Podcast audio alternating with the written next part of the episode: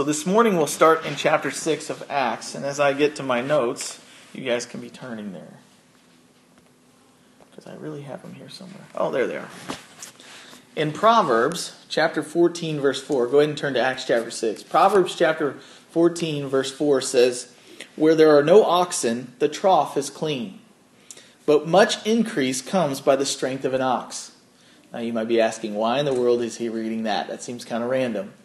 Well, the early church has been multiplying. Every week, as we've read in the book of Acts, we've seen more people added to the Lord. And as they've been added to the Lord, you might not know this, but when you add people, you add problems. Um, those of you moms that are here this morning, you have you as you have more kids, there's more problems, there's more issues to deal with. And so, as the early church is growing, it's in its infant stages, and it's no different. As there's more people, there's more problems. But as that proverb says there, if there's no oxen in the stall, the trough's clean. There's no problems, right? But no work's getting done. But when there's many oxen in the stall, a lot of work can get done. And so the same is true in Acts chapter 6, verse 1. It says, When the number of the disciples was multiplying, there arose a complaint. So more people, more complaints, right? So the problem arose last week that they had this faction, this small group that was not getting ministered to the way they ought to be according to the word of the Lord. There was a group of Hellenistic or Greek widows, Jewish widows, that were not being having food distributed to them uh, during the daily distribution, and so they felt like they weren't being treated fairly compared to the other Jewish widows. And so a complaint rose, a practical need was there, and then the apostles called from among them. They said, "We want you. We want to you guys to pick out from among you seven who are full of the Holy Spirit and wisdom and who are faithful men, and we will commission them basically to fulfill this need. So in the early church, there was these needs, and they didn't yet have a system, as it were, for fulfilling those needs. And so they, they brought faithful men forward, they laid hands on them, they prayed over them, and they said, We're going to free you up to go and serve these widows. So these men are doing ministry. Now, we don't think of ministry as someone that's literally waiting tables or serving food. We think of someone teaching a Bible study or someone going out and preaching a crusade like Billy Graham. But God reaches people more times, I think, through people meeting practical needs than He does through the preaching of the gospel without that. Now, He can do both, Many times there are people that are seeing that they have a need, they don't know how to fulfill it, and so when they hear the preaching of the gospel, whether it's on TV, whether it's through a crusade, whether it's through someone they work with, they will receive Jesus Christ. But many times it's a practical way that a need is met to open the realization that they have a spiritual need as well. That's what I was talking about when I talked about the woman at the well. She was there getting water for her animals in the middle of the day and Jesus was there talking about water. But he wasn't talking about the water she was getting ready to drink out of the, the well. She was talking about living water that would always satisfy once she drank of it. She wouldn't have to come back to a well. Jesus himself is the water in the well that he was speaking of. And it would lead to eternal life. So, as they've met this need, notice that the deacons are ministering to the temple. Now, the deacons that have just been set up, they've been set up to minister to the church of God. But what is the church? The church is not a building. We're just in a storefront, right? The church is not the, the um, brick building down the road. According to the Bible, the church is the people that God has assembled together, a holy, called out assembly of men and women that have been called to follow Jesus Christ. They've been saved by Him. They've been called to be spending time with Him and to be sent by Him.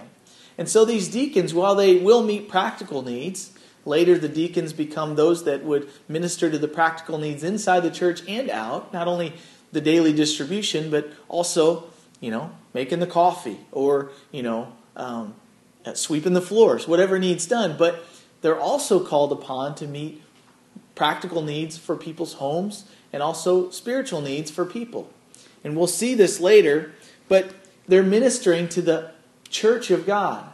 The church is not a building, it's the people. In 1 Corinthians chapter 6, verse 19, Paul writes to the disciple, the, the believers in Corinth, he says, Do you not know that your body, your body is the temple of the Holy Spirit?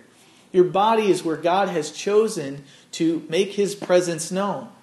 Now, in the former days, in the Old Testament, they had what was called the temple, and before that was the tabernacle that they would, basically a big tent that they would put together and they would carry around. Everywhere God moved to, they would follow him. He was literally giving them a physical presence. At night, it was a pillar, or excuse me, during the day, it was a pillar of cloud. During the nighttime, it was a pillar of fire to give them light. And so when he would move, they would follow, they would set this tabernacle up, and his presence would be in that tabernacle. Later, the temple was built, and uh, I think it's 1 Kings chapter 8. Don't, well, it might be. Anyway, see me later, I'll tell you if you want to know. But basically, they built the temple, King Solomon did, and on the day that they dedicated it, the Lord physically showed his presence going in to the temple, and it was so thick the Lord's presence that they couldn't even see what was going on. They had to they were playing worship music and his presence was made known in a very real way. But every time that God has called people to worship him, he's made his presence known in a specific location. But now in the church of Jesus Christ, he has ascended into heaven. He sent his Holy Spirit and his Holy Spirit dwells in you and I. So for deacons to minister to the temple would be to meet practical needs and meet spiritual needs for the members of the church, the people. And so always keep that in mind when you think about the church. Think about the people that assemble and make up the church. The people that have been saved by God's grace to be blocks fit together. We don't call it a gathering, we call it an assembly. And I love how my, my pastor puts it. He says it's kind of like his kids when they put away their Legos. They have a big pile and they pile them all together and then they put them in their box. That's how you gather the Legos. But when they're assembled, they have a specific purpose. They look like something. They're put together. Every little block has a meaning and a purpose in the structure that they're building. Now, sometimes more the structures look like something when kids are building them, and sometimes they just look like a blob or a building. Oh, it's a skyscraper, you know. But the Lord has assembled you and I together as a group to be a testimony to the world. We are the temple of the Holy Spirit. So, these deacons have been set up, they've been uh, blessing the church, and they've been faithful. And as they're faithful, we get a, a glimpse into the life of one of them this week. His name is Stephen. And so, in Acts chapter 6, verse 8, let's continue this morning, where it says, Stephen full of faith and power, did great wonders and signs among the temple. Excuse me, among the people. I'm already getting my words mixed up.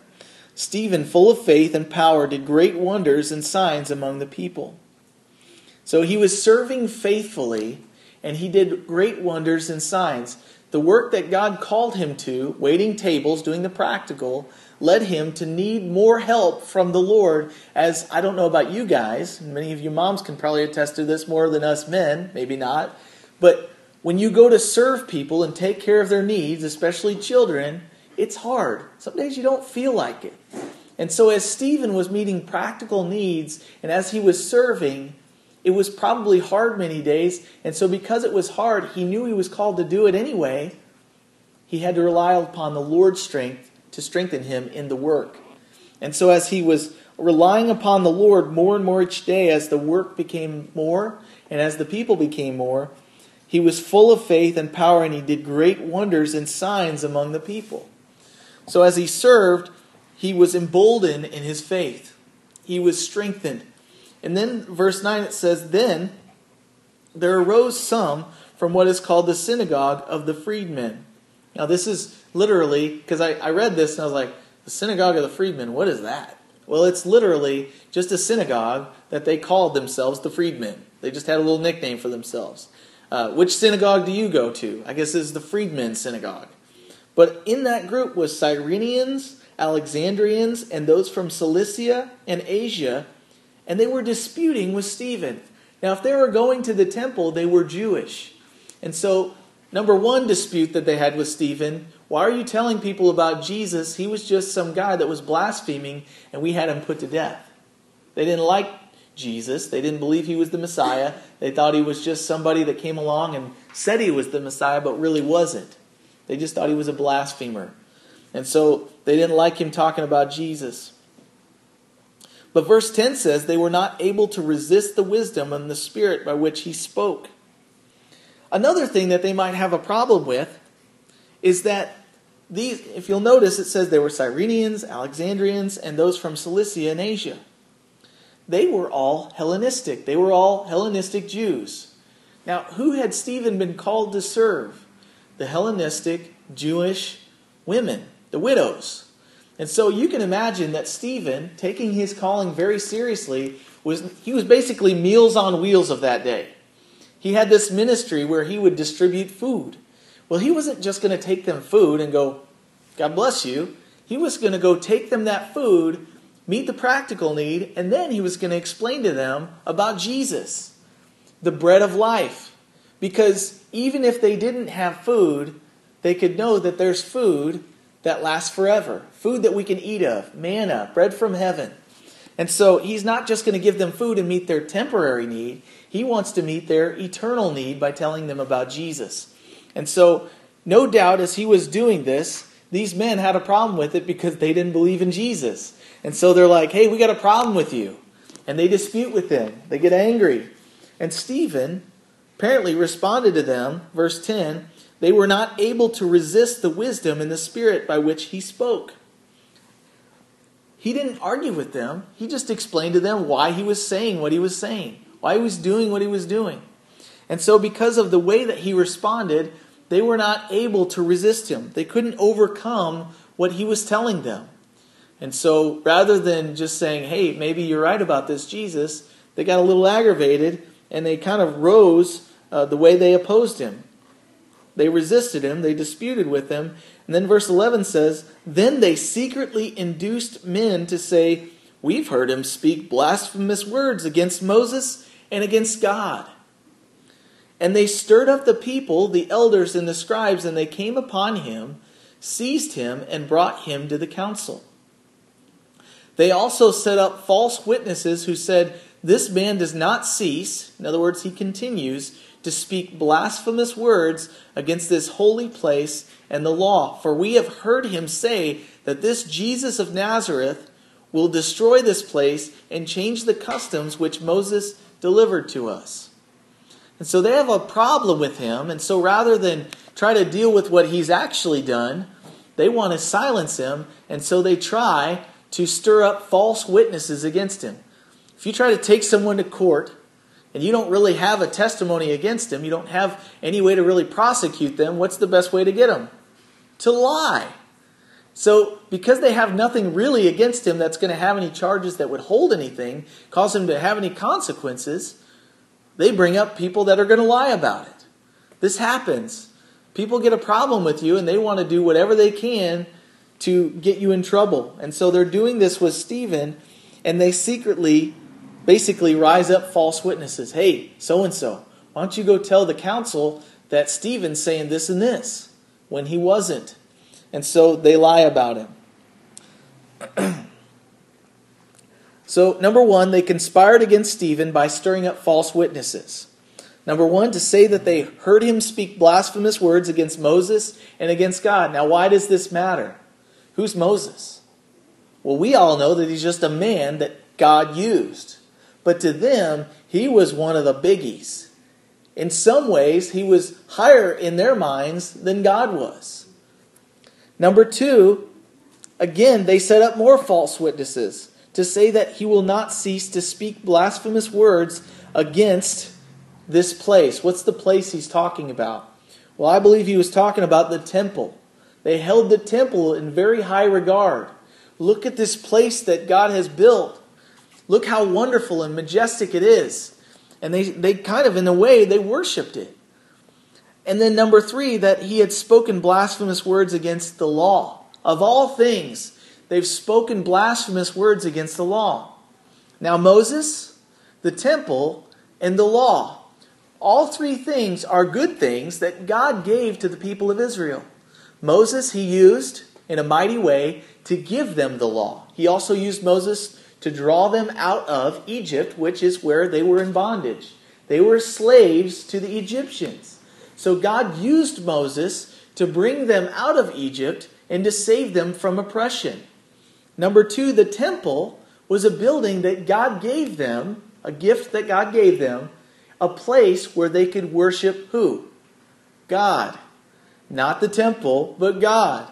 And number three, the law God gave to the nation of Israel for what purpose? In order to give them a mirror by which they could look at their lives, and as they tried to live out the law, that they would be able to realize that they needed a Savior because they couldn't fulfill it. The law was never meant to save you and I. That's what they believed. If we follow the law, then we will be in right standing with God. By the way, that's true. But if you've ever tried to follow the law, even the first Ten Commandments, what you'll find out is that you're hopelessly lost without a Savior that can fulfill those laws for you. And so the law, good. It points us to the need for salvation. The temple, good. A place to worship that God gave. Moses, good. A man that God used to deliver them from slavery. But not God.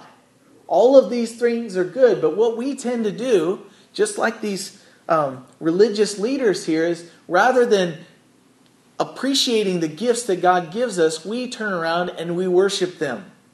We worship maybe not the law and Moses in the temple, but we worship things like our lawnmowers or our vehicles that God gives us as tools to drive to work or to take our kids to school. Rather than being appreciative to God for the things that He blesses us with, we turn around and we worship them. We have to be careful because if we start worshiping them, they're going to become idols and then they're going to get in between you and God. So, he's showing them and he's going to show them that those these things are good and they're gifts from God, they're not God and they can't save. They can't bless us. We can't have a relationship with a building like a temple. We can't have a relationship with Moses. He's dead. We can't have a relationship with any of these things that we worship. They're not important, not as important as God. So, verse 14 says, For we have heard him say that this Jesus of Nazareth will destroy this place and change the customs which Moses delivered to us. Now, had Jesus said he was going to destroy the temple? No. This is another place where they misquote Jesus, and the enemies of God always misquote Jesus. Be careful about what they say because you need to go back to Scripture and go, did Jesus really say that? Because Jesus never said he would destroy the temple. As a matter of fact, when he was speaking, he said, destroy this temple. Speaking of himself, it just so happened he was standing next to the temple when he said it. He said, Destroy this temple, and in three days I will raise it up again. And they all go, Wait a minute, how are you going to raise up the temple in three days? It took us years to build this thing. And we did it with all the tools, and we got all the, the wood from the cedars of Lebanon, and we got all the stones cut by stone cutters. Well, you don't have any experts. How are you going to build the temple back up? But he wasn't talking about the building, he was talking about himself. You're going to destroy this temple, and after three days, God's going to raise me from the dead, and then you'll see that I am He who you guys claim to worship. So, he never said he was going to destroy the temple, but they heard it and they go, He's going to knock down our building. What in the world? Where are we going to go to worship? This blasphemous man, but that's not what he was speaking of. So, verse 15 says, All who sat in the council, those that were listening to, to the testimonies against Stephen, all who sat in the council, looking steadfastly at Stephen, they saw his face as the face of an angel. I'm amazed by this. When people accuse me of things, I'm going to go ahead and go out on a limb and say, when they're looking at me while I'm getting accused, I'm not going to be having the face of an angel. I'm actually probably going to have this nasty look on my face like, I'm going to get you. How dare you speak about me that way? But not Stephen. Stephen looked at them, he saw them, he heard what they said against him, and I wonder if in his mind he was thinking, this is the same thing they did to Jesus. This is the same thing they did to my Savior. They spoke unwell of him, and he blessed them. They cursed him, he blessed them. I get to be like Jesus to them.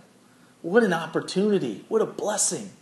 And so he begins this big um, I was going to call it a diatribe, but it's not. He's going to begin this big uh, testimony to what God has done, his faithfulness to the nation of Israel throughout the years, despite their unbelief. And he's going to give it to them, the truth. It's very true, but he's going to give it to them in love, even though they hate him. They absolutely hate him. We'll find out at the end of the next chapter that they don't hate him so much as they want to kill him.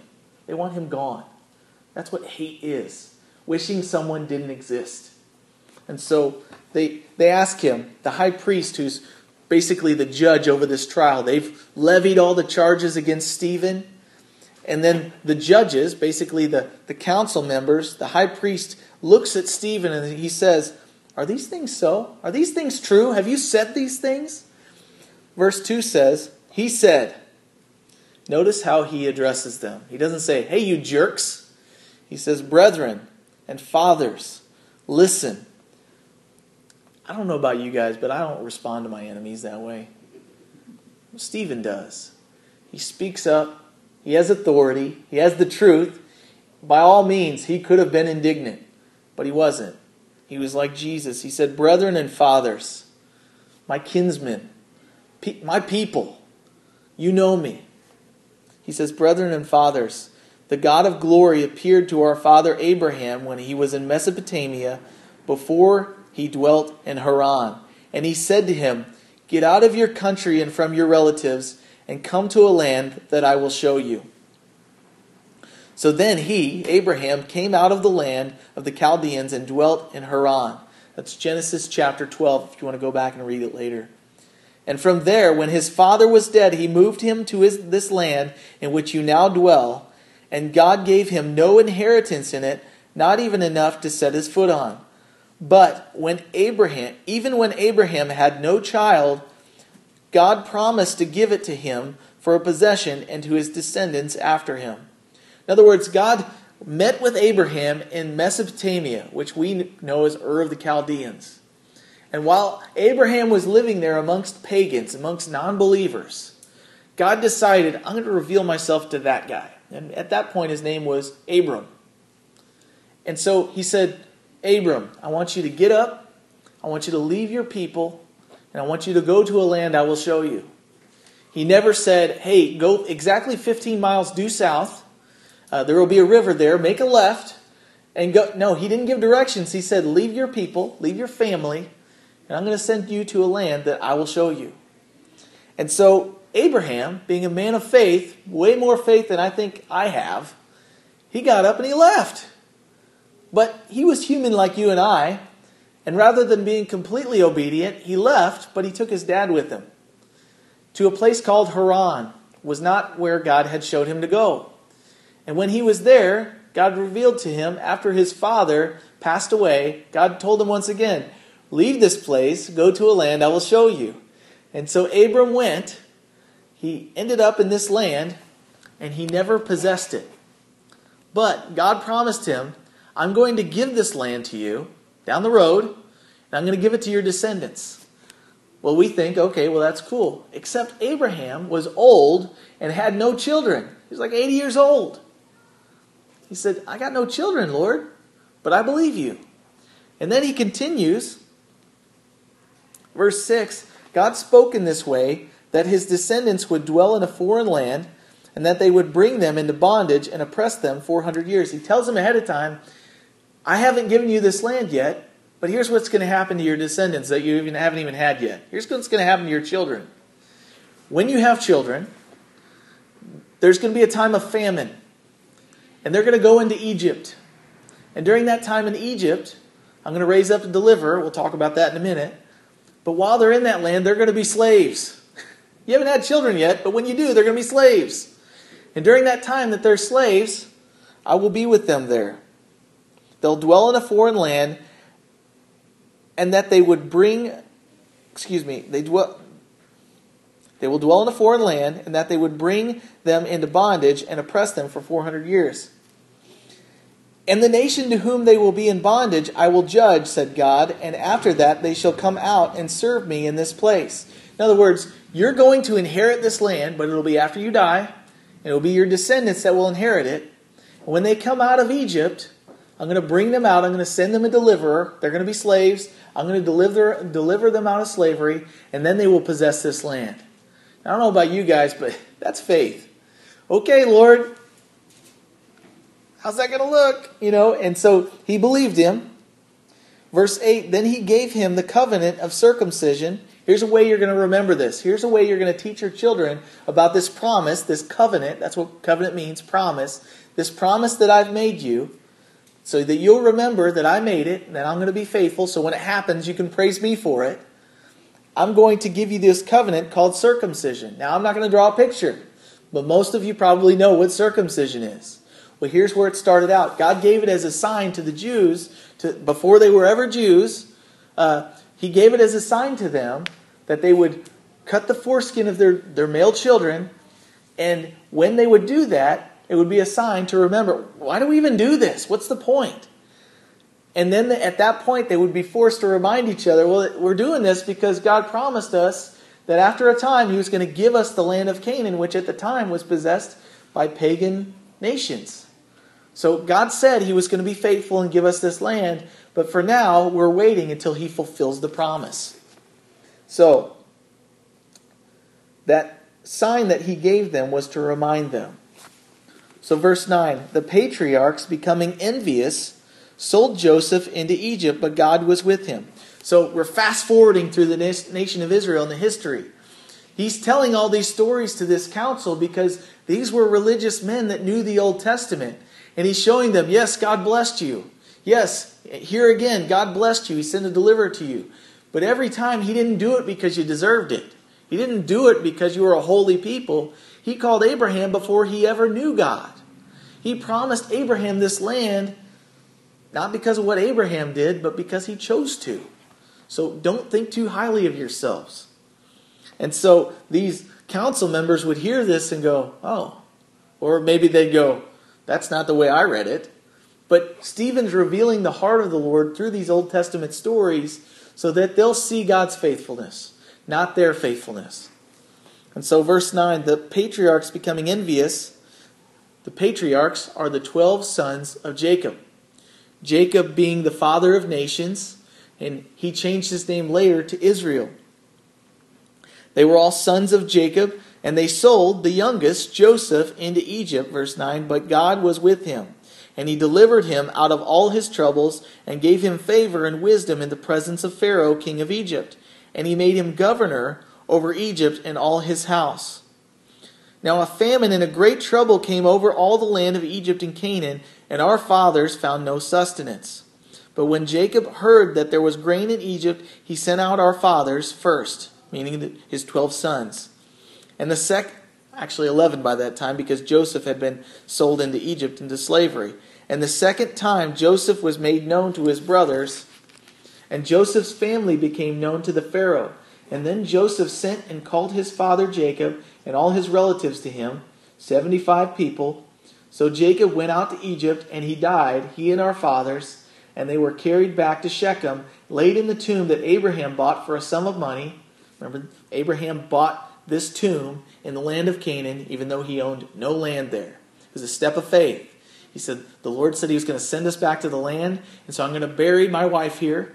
I'm going to bury my children here. And then later, his children would bury, they would have themselves buried there as a memorial, going, God's going to send us back here one day. We may as well be buried there so they can come visit our grave. And so, Abraham bought for a sum of money from the sons of Hamor, the father of Shechem, those that owned the land at the time. Okay, so I know that this is a lot of information because it's even making my head spin. And I've been studying it this week. But what he's telling them is that there was a time where the nation of Israel was going to be in trouble. And so God raised up a deliverer by the name of Joseph. Now, Joseph was an unlikely candidate to be one who would deliver the nation of Israel out of a famine. But God chose to do this, and He started revealing it to Joseph through dreams. He said, I'm going to use you as a deliverer for the nation of Israel. But when I use you, you're going to be over all your brothers. Imagine this God tells Joseph, hey, one day I'm going to raise you up, and you're going to be basically the deliverer. You're going to save your older brothers. So Joseph gets all excited about this, and he tells his brothers. What do you think his brothers had to say about that? They had to say, hey, you're, you're, a, you're a little runt. You're a turd. You're not going to deliver us from anything. As a matter of fact, here's a noogie. You know, let's start getting him, picking on him. And then they take him out to a field. One day he meets them out in the field to check on them at his dad's um, instruction. He said, Go check on your brothers, see how they're doing. Now, Abraham was a little bit soft on his youngest son because, well, he liked him the most. Him a coat of many colors. You guys might remember that story. But basically, his brothers recognized that, and they were kind of a little bitter about their younger brother. And so, because of that, and because of him having his dreams of splendor and being in charge of them, uh, they were a little aggravated and they held a little grudge. So when he came out to meet them in the field, he basically said, "Hey, how you guys doing?" And they said, "Hey, why don't we kill him? We're tired of hearing his stories. We're tired of dealing with him. We don't like him that much anyway. Let's get rid of him."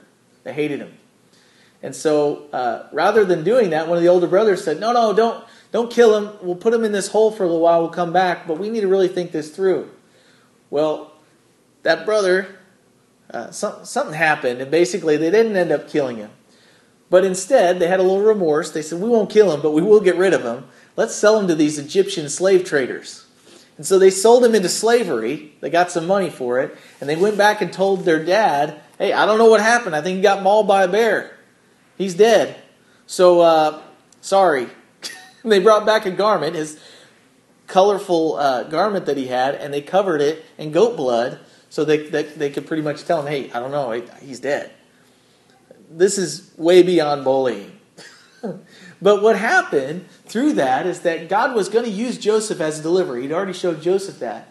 But Joseph sold into slavery, but God went with him. And God still used Joseph as the deliverer because as he went to the nation of Egypt, he got favor with his master. Then he got in trouble. And when he got in trouble, he wasn't he didn't really do anything wrong, but he got in trouble, he got put in jail. And during that time, he gained favor with the jail keeper.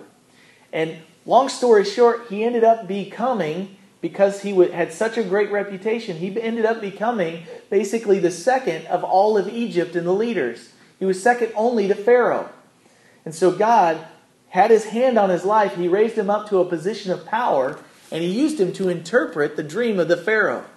Now, the Pharaoh had a dream, and basically the interpretation that Joseph gave, because God gave it to him, was that for seven years you're going to have years of plenty, and for seven years you're going to have a famine after that. So, when that happens, you got to come up with a plan. And so the Pharaoh goes, well, What are we going to do if we're going to have a famine? And, Pharaoh, and he asked Joseph, who gave the interpretation of the dream. Joseph said, During the seven years of plenty, we'll have more food than we need. Let's store back a bunch. Basically, they raised the taxes because you had to give some of your crops as taxes. So they doubled the taxes. But God used that and all that extra grain to sustain them through the seven years of famine. My point is that God used Joseph because when Jacob and his brothers came back, they came to Egypt to get help. And when they got there, who did they find? They didn't recognize him because he was a little older, he had a beard on his face. But they looked at him, and he recognized them, and he eventually revealed himself to them. He says, I'm your younger brother and they said, We're so sorry that we delivered you because now he's a man of power. You know, you can have him killed. We're so sorry. We, we, you know, we were young and we made stupid decisions. And Joseph said, It's okay. Because what you meant to harm me, God meant for good. And so this is happening all throughout the nation of Israel. And this is Stephen's testimony to these people. And later we'll get a little bit more. But I think we're going to stop there for this week and I just want to make the point that as Stephen's giving this address, he's showing these council members, these high priests, that just like Joseph, who was the deliverer for the nation of Israel, just like Moses, who is a deliverer for the nation of Israel, God has delivered you guys from your trouble in the past, and every time you rejected him. You rejected the deliverer that God sent. You rejected Moses, and then you rejected Joseph. But God delivered you anyway. And so, in the same way, Stephen's going to reveal to them this Jesus who you're against, who you hate, who you had killed. He was the deliverer that God sent, He was the Messiah. And so, just because you killed him doesn't mean that God can't be faithful past your blunder. God's still going to use him if you're willing to accept him. But I love how Stephen reacts to them. More than anything, if we can take that away today, look at how Stephen responded to his enemies. He didn't hate them and say, I'm never talking to you again. What he said was, Let me explain to you the reason for the hope that lies within me. Let me explain to you the reason for Jesus and why you really need to check your motives on why you deny him.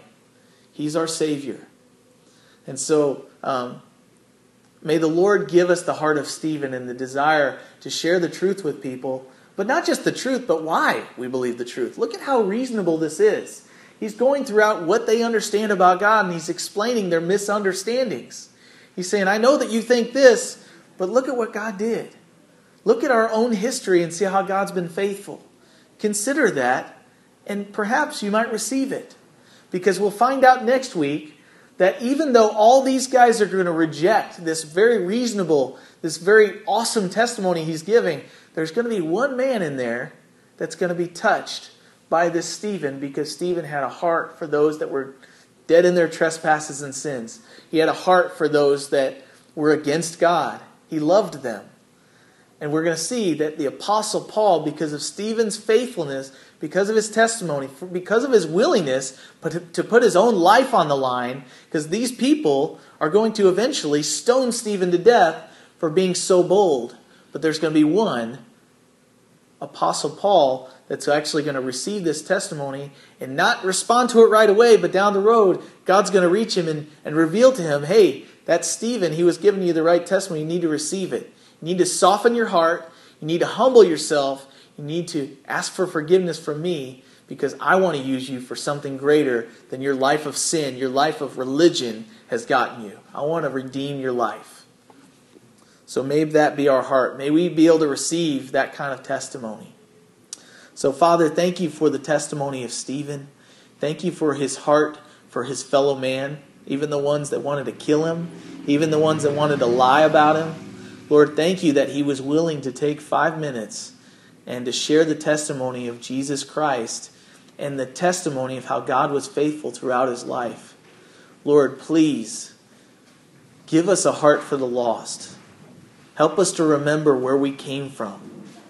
Help us to see your faithfulness and to rejoice over it and to share it with others. And Lord, please Help us to remember how much we've been forgiven and that we're really not much other than sinners saved by grace. Lord, thank you for this time. Thank you for Mother's Day. Thank you for the way that moms reveal to us your love for us and your sensitivity to us. Lord, help us to be a blessing to them today and to honor them in the way that, uh, that we love them, Lord. Help us to appreciate the, creature, the creatures that you've given us, our moms, the nurture and the testimony. And, and Lord, thank you for the moms in our church that have brought their kids here this morning. It's not usually easy to get kids, no matter how many you got, ready for church. But Lord, thank you that they are investing in their children in a way that'll last uh, beyond their years. In Jesus' name, amen.